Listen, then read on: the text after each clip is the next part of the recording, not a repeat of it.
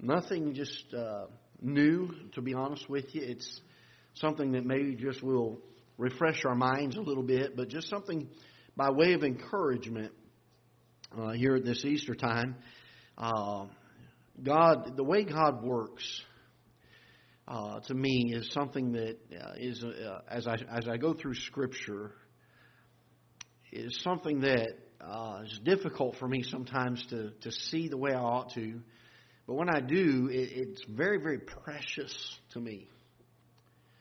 Because when I see how God responds to certain things in Scripture, uh, it encourages me in my life.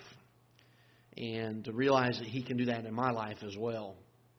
And uh, we're going to go to Luke chapter 24 in just uh, in a moment here and look at that. We find that uh, as we get to this portion of Scripture, the resurrection has already taken place. Uh, Christ has already appeared, and we'll actually start reading in the first part of uh, Luke chapter 24 so we can see this, but he's going to appear to uh, some folks. And uh, I want us to look at something that's not usually a uh, preached on on an uh, Easter weekend, I guess, but I think ought to be, to be honest with you. we get to Luke chapter 24. The Bible says, Now upon the first day of the week, very early in the morning, they came unto the sepulchre bringing the spices which they had prepared, and certain others with them. And they found the stone rolled away from the sepulchre. They entered in and found not the body of the Lord Jesus. And it came to pass, as they were much perplexed thereabout, behold, two men stood by them in shining garments, and as they were afraid and bowed down their faces to the earth, they said unto them, Why seek ye the living among the dead? He is not here, but he is risen. Boy, can we ever hear those words enough? He's not here, but he is risen. Remember how he spake unto you when he was yet in Galilee, saying, The Son of Man must be delivered into the hands of sinful men and be crucified. And the third day rise again. And they remembered his words and returned from the sepulchre and told all these things unto the eleven and to all the rest. It was Mary Magdalene and Joanna the, uh, and Mary the mother of James and other women that were with them, which told these things unto the apostles. And their words seemed to them as idle tales, and they believed them not. And we spoke on that this morning in the service. How often people hear the gospel message and yet believe not. Then arose Peter and ran into the sepulchre and stooped down and beheld the linen cloths laid by themselves and departed, wondering in himself at that which was come to pass. Behold, two of them went that same day to a village called Emmaus, from which was Jerusalem about three score furlongs. And they talked together of all things which had happened, and it came to pass that uh, while they were communing uh, together, while they communed together and reasoned, Jesus himself drew near and went with them. Their eyes were holden that they should not know him. And he said unto them, What manner of communication are these that ye have one to another as ye walk and are sad? And one of them, whose name was Cleopas, answering, said unto him, Art thou only a stranger in Jerusalem, and hast not known the things which are come to pass there in these days?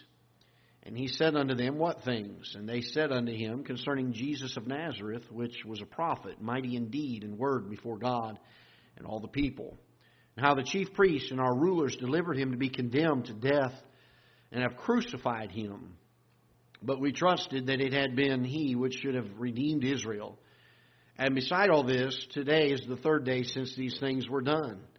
Yea, and certain women also of our company made us astonished when they uh, which were uh, very early at the sepulchre, early at the sepulchre, and when they found not his body, they came saying that they had also seen a vision of angels which said he was alive. And certain of them which were with us went to the sepulchre and found it even as so so as the women had said, but him they saw not. Then he said unto them, O fools and slow of heart, to believe all that the prophets have spoken. Ought not Christ to have suffered these things? and to enter into his glory. And beginning at Moses and all the prophets, he expounded unto them in all the scriptures the things concerning himself. They drew nigh unto the village whither they went, and he made as though he would have gone further. But they constrained him, saying, Abide with us, for it is toward evening, and the day is far spent. And he went in to tarry with them. And it came to pass, as he sat at meat with them, he took bread and blessed it, and brake, and gave to them. Their eyes were opened, and they knew him. And he vanished out of their sight.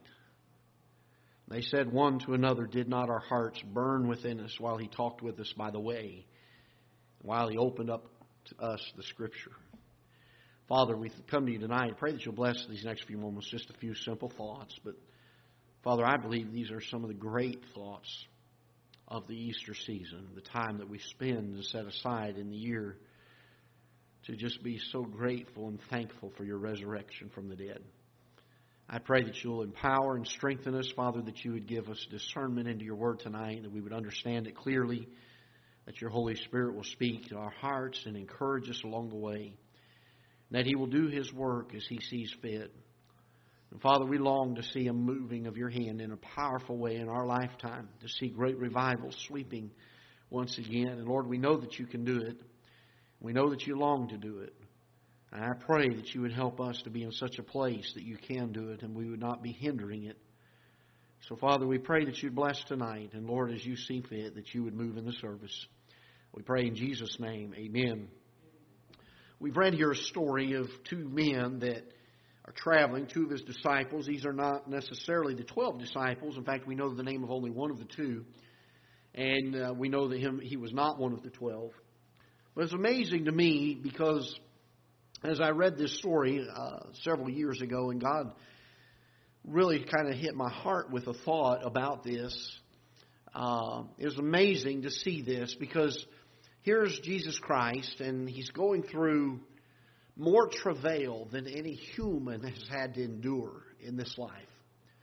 He's going through the time of the crucifixion. He's going through the accusations and the heartbreak. You can only imagine the heartbreak of our Lord as his own people turn their backs on him and reject him and demand that he be crucified. And the fact that he had come for no other reason than to love them and that he would come to save them from their sins. And even though he knew that he must go through this, still the heartbreak that had to have been there as he goes through the time of the crucifixion.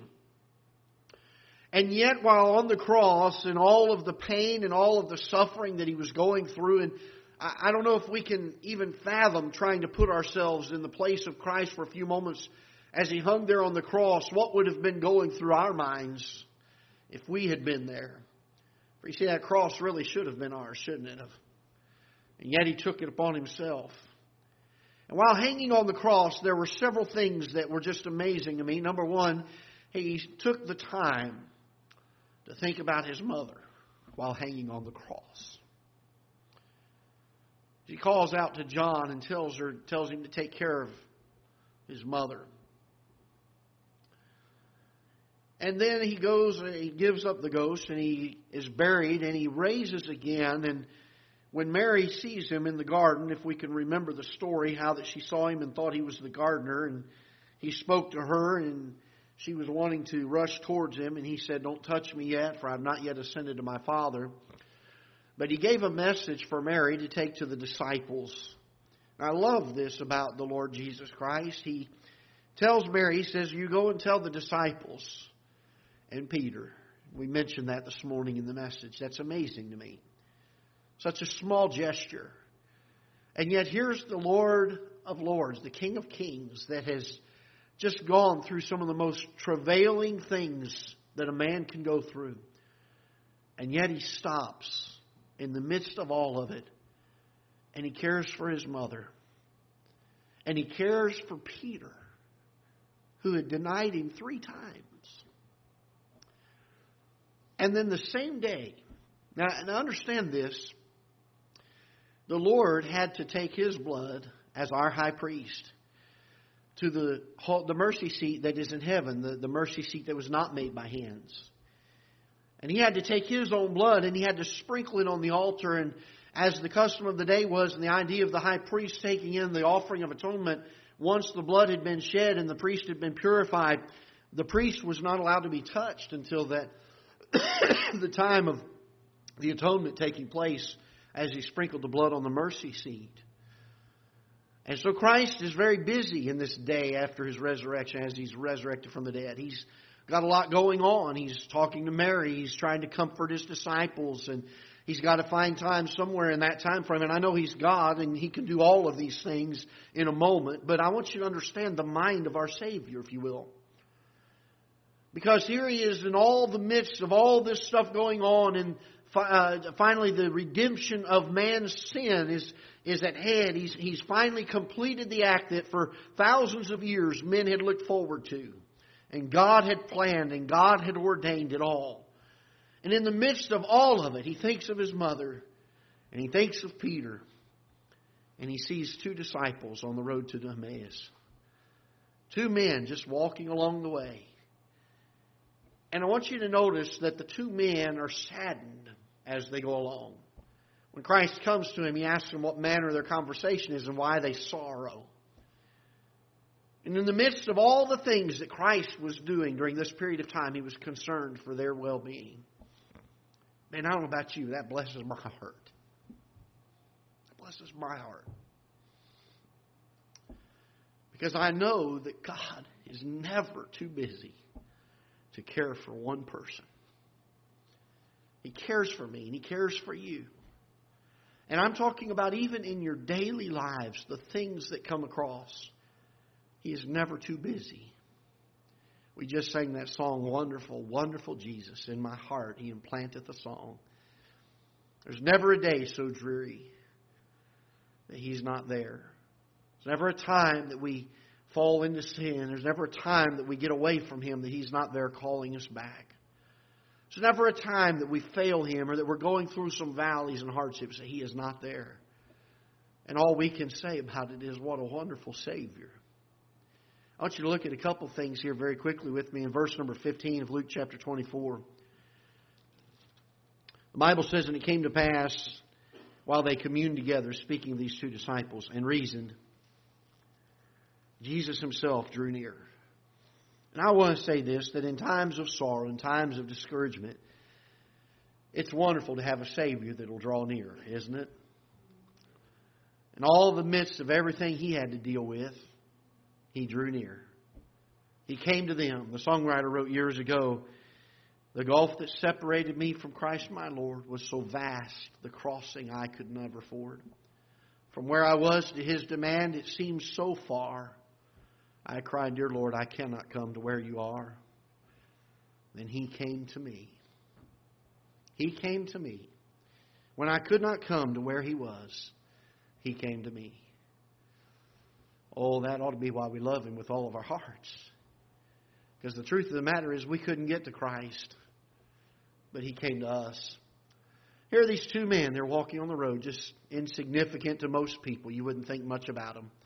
In fact, if you're not careful, you read through this passage and you read this and you think, well, that story doesn't really relate to a whole lot, other than to show the fact that God sure loved these two guys. He comes to him. The Bible says in verse number 15, they draw, he drew himself near. And then I want you to notice this. Not only did he draw himself near, but the second part of verse number 15, and went with them. Isn't that amazing?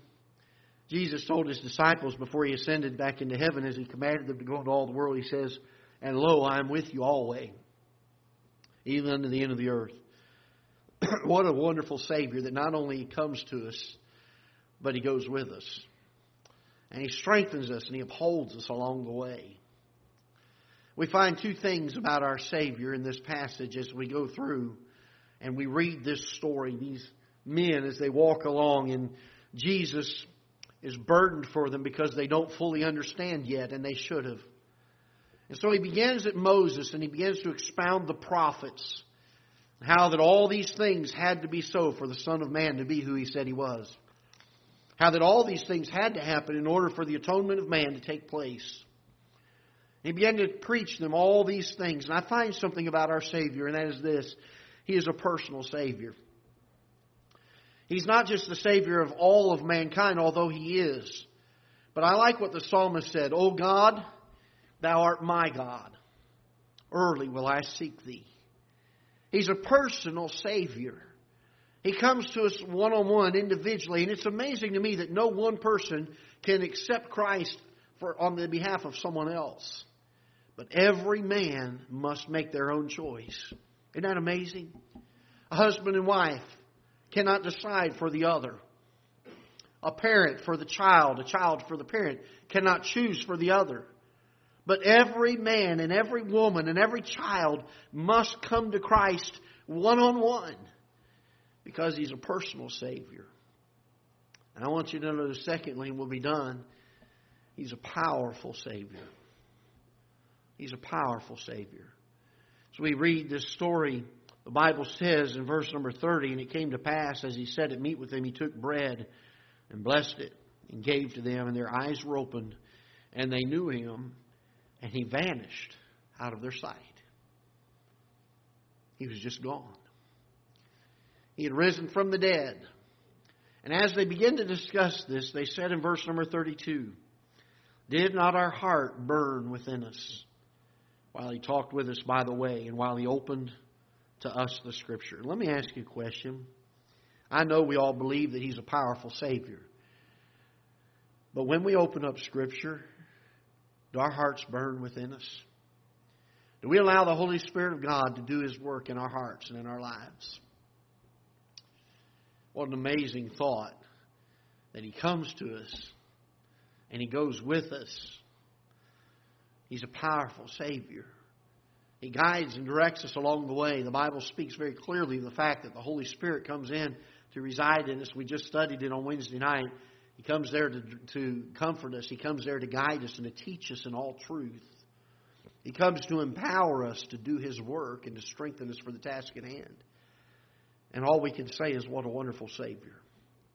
We rejoice in the resurrection of the Lord Jesus Christ, but I wonder how often we forget sometimes about His ongoing work in our lives.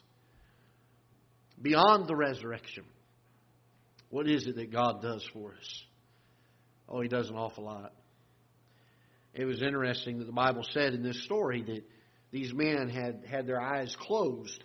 They had not been able to see uh, who he was. They didn't quite fully understand it. And you see that a couple of times in a few accounts that are given here after the resurrection that people didn't recognize him. Even Mary in the garden did not recognize him.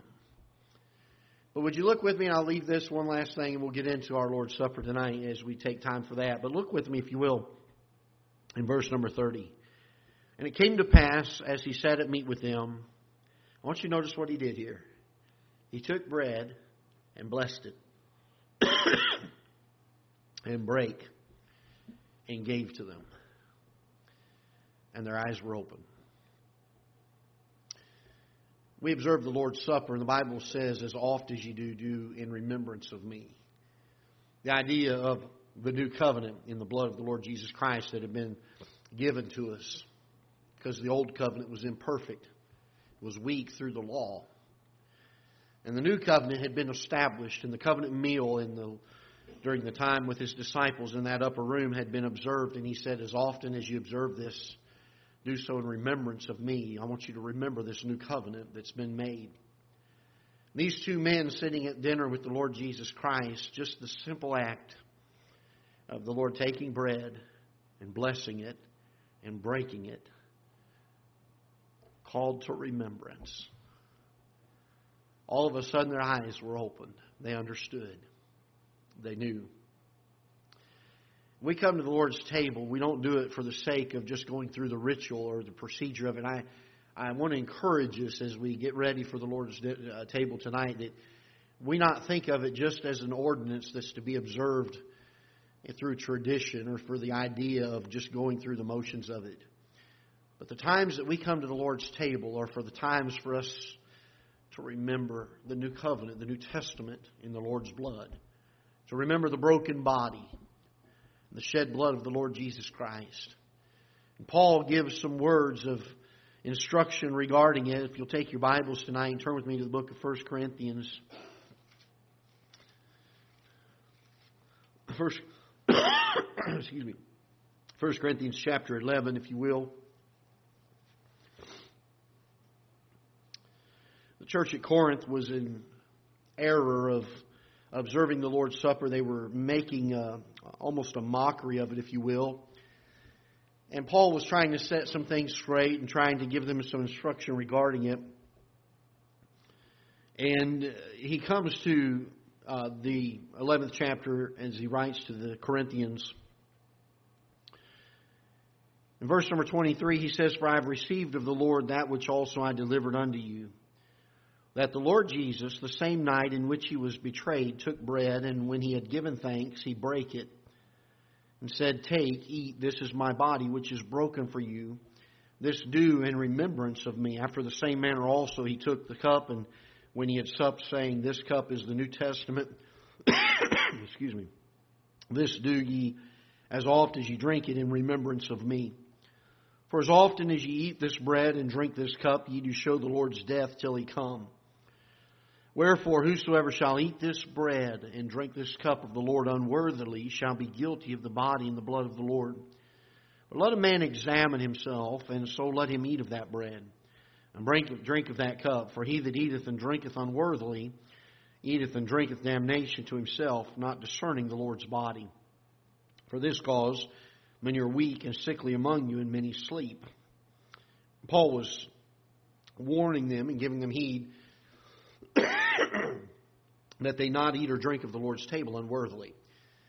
The idea was not for the purpose of exclusion, and I, I don't want you to misunderstand this. I am pastoring uh, when I was in Florida. It happened to me once or twice, and my dad had given testimony of the fact that it had happened to him a few times as he pastored as well. That there would be times after we were done with a, a service in which we observed the Lord's Supper that uh, a person would come back to shake hands with us as they left the service, and they would lean forward and, and kind of whisper in a low tone, uh, Pastor, I abstained from the Lord's Supper. There's just some things in my life that aren't right right now. And can I share this with you? I know they were well meaning people, but that was never the intent.